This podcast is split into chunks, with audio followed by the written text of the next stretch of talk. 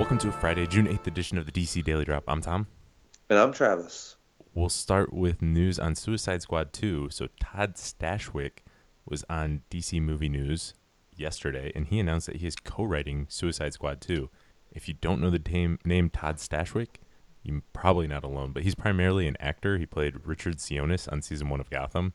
You might know him from that, or he's been in a ton of other things, uh, but not a lot of experience as a writer. His at least credited. So he did a he wrote a canceled Star Wars game for EA. It was going to be a Star Wars game that never got made. He also did a pilot, wrote a pilot for Sci-Fi called Clandestine, which was going to be a space drama adventure that was back in 2012. So I'm assuming that hasn't uh, that's dead because nothing. There's been no news for it since. And he's also written a web comic comic called Devil Inside, which is available for free online, but n- nothing really at least credited in terms of a feature film or even TV or anything like that.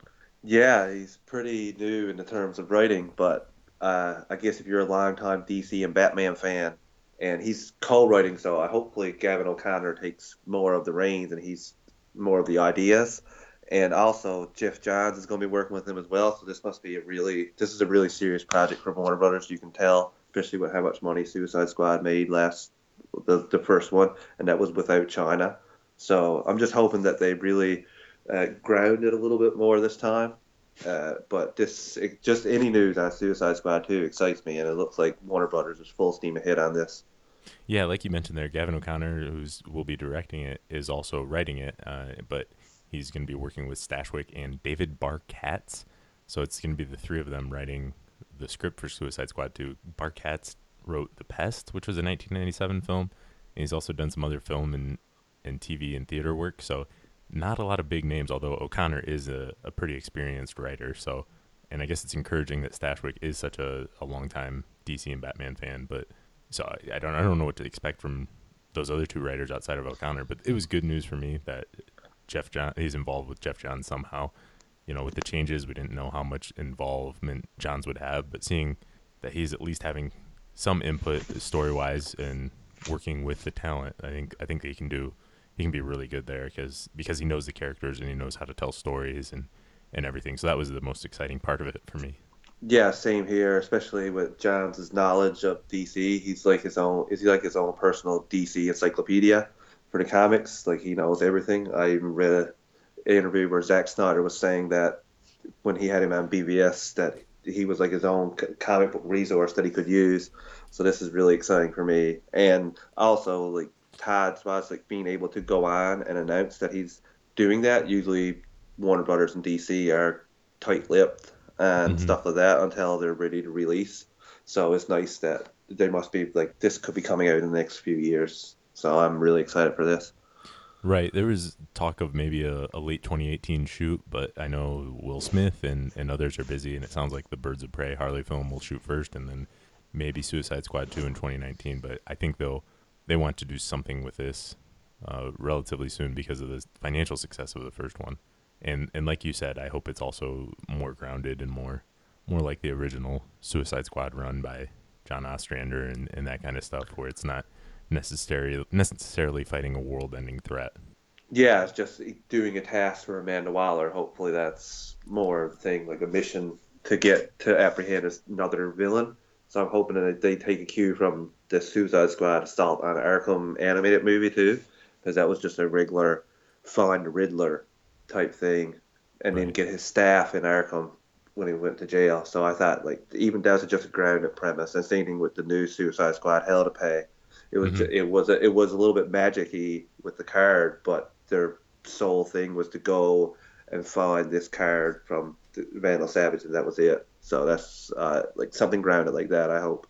Yeah, absolutely. I agree there. Uh, so elsewhere onto TV, Keiynan Lonsdale announced that he will not return as a series regular as Wally West on The Flash or Legends of Tomorrow next season.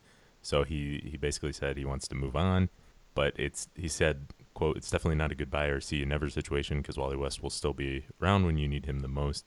It's just that it won't be full time anymore. So Deadline reported that he will be in the season five premiere of The Flash, but don't know when or, or when he will pop up next after that. Yeah, we've seen this with Colton Haynes on Arrow as well after season three. He took some time off. Like he was in an episode or two, I think, in the next couple seasons, but he took a considerable amount of time off compared to the second and third seasons. So, like Keiynan Lonsdale said, this is not goodbye forever. This is just see you later. And after the success of uh, his movie that he most recently did, I can see why he'd want to branch out and do more things. And I'm just happy. He was a great Wally West. It just seemed like they didn't know what to do with him at times, and I really thought he found his footing on the Legends. But mm-hmm. this is gonna this is gonna throw a wrench to him too because the last few episodes in that Wally could do, get the jobs done pretty quickly. So I'm just curious to see how they're going to handle losing him and his power set off the brought her in the team. Yeah, and I'm sure this throws a, a wrench in the Legends of Tomorrow's plan, and I bet they probably would have liked to have known that before the you know spoilers for the season finale of Flash, where he says he's found his home, and it sounded like he wanted to stay on the Wave Rider for a while. But uh, I hope he does pop back up. I know I was a little spit, split on just having multiple flashes out there and around uh, on multiple shows, but I do like his Wally West and wanted to see more from him. And in terms of watching Legends next year, I'd rather see more Wally West than Ava and Gary, for example. Even even if I like those characters, it's it's not going to be quite as exciting as seeing Wally West. So it is a bit of a disappointment for for next season of Legends. That's true, and I'm hoping now that they'll have to change their ideas with Constantine of having him not stay on the Wave Rider and not be like a full time member. I hope that that switches now with losing Kid Flash. They'll they'll just write it more that Constantine is a member of the entire season. So I'm just hoping it goes that way.